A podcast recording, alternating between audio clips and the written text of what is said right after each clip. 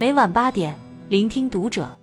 各位听友们，读者原创专栏现已全新上线，关注读者首页即可收听。今晚读者君给大家分享的文章来自作者遇见小圆。中年以后，守好身心。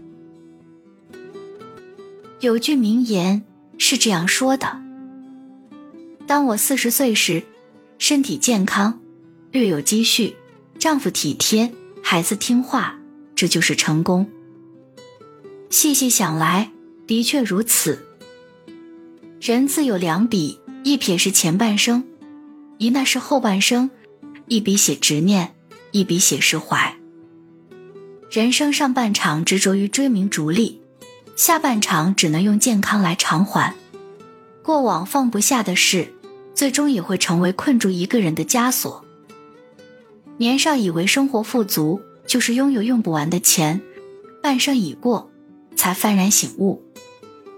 于中年人而言，身体无病和心中无事。才是后半生最高级的炫富。知乎上看到有人问，有哪些是你慢慢想明白的道理？高赞回答说，人到中年开始明白，用健康换钱是最不值当的买卖。遗憾的是，我们中的大部分人，等到大病一场才得以顿悟，真正的富有不是奢侈的生活，显赫的名利。身体无病胜过家财万贯。想起不久前看见同事楠楠放在工位上的一瓶护肝药，起初以为是他给父母买的，后来他告诉我，这是给我自己买的。毕竟加班常有，健康跟不上，就怕突然进了医院，工资都不够住院的。听起来像吐槽，但句句扎心。印象中，楠楠是办公室出了名的拼命三娘。上午十点上班，她能提前一个小时到公司给客户打回访电话；晚上七点下班，遇到意向客户，她可以耗到办公室只剩自己一个人。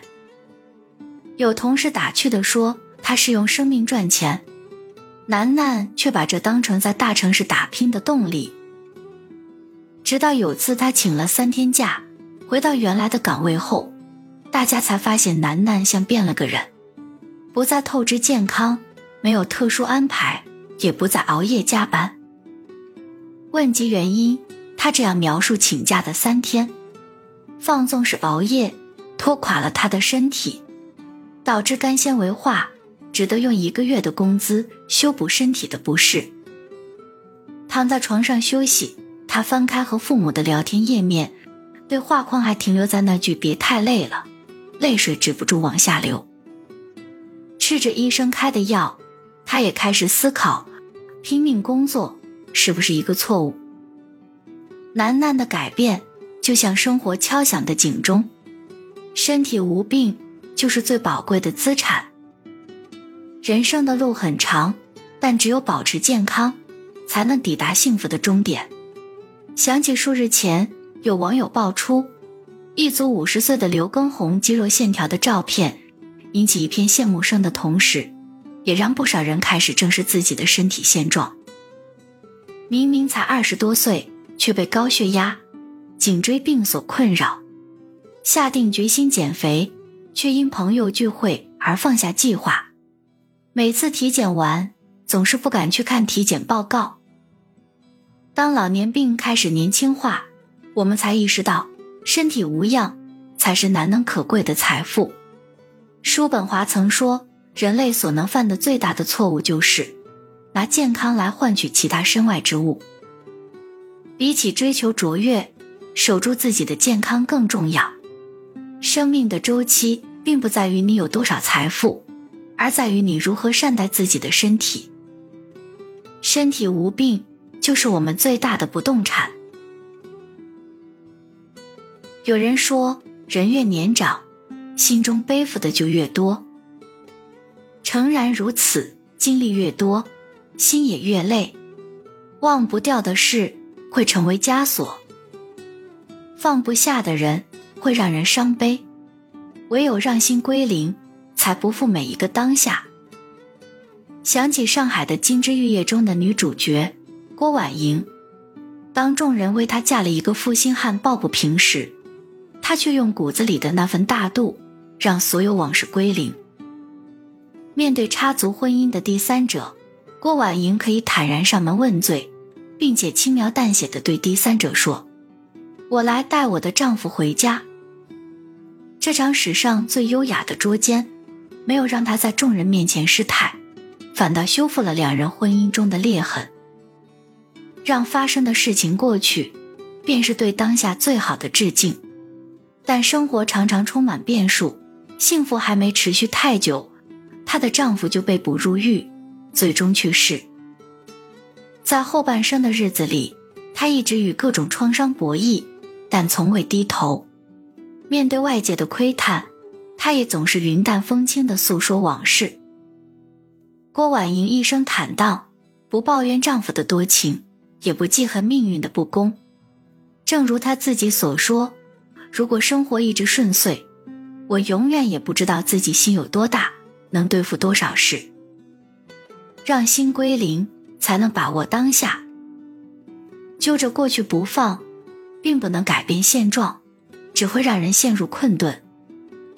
就像一句话所说：一念执着。”万般无奈，一念放下，万般自在。往后伤害过你的人，趁早放下；力所不及的事，趁早舍弃。心中欲壑难平，趁早断离。万事了却，才能心中坦然。之前网上有一个流传度很高的话题：如果给你生命中最重要的几个人排序。你会怎么选择？关于这个问题，博主 Poppy 酱给出的答案颇有意思。他认为，自己应该排在首位，其次是伴侣，然后是孩子，最后是父母。起初觉得不解，后来觉得甚是有理。这世上最容易亏欠的是自己，最不能辜负的也是自己。学会爱自己，才是最好的余生。在被嫌弃的松子的一生中，主人公松子的经历则恰好相反。毕业遭校长轻薄，反抗后被为难辞退，好心为学生还钱，反而被对方诬陷。打工养活恋人，最终却难逃家暴的折磨，但他仍然放下身段，包容恋人的过错。面对感情，他始终把自己摆在一个很低的位置。第一段感情，恋人因不堪重负自杀，松子自此堕落，直到因过失杀人入狱。第二段感情，从他出狱后遇到当年的那个学生开始，对方袒露当年是因为暗恋松子，才想用极端的方式引起他的注意。面对迟来的道歉和告白，他选择原谅与接受，两人自此幸福的生活在一起。对方犯错后，松子也依然会包容和等待，但这种无条件的付出，让人想要逃离。学生最终淡出了他的生活，松子的人生也再次陷入黑暗。他开始报复性酗酒，在一个深夜喝到不省人事，被一群小混混群殴致死，葬送了自己不幸的一生。每一次致命打击，都是他不爱自己的见证。我们不是松子，我们仍可以选择自己的人生。生活再难，也别糟蹋自己的身体；往事再悲，也别成为命运的囚徒。正如周国平先生所说：“一个不爱自己的人，既不会是一个可爱的人，也不可能真正爱别人。对自己负责是一种人生选择，你对待自己的态度。”就是生活对你的态度。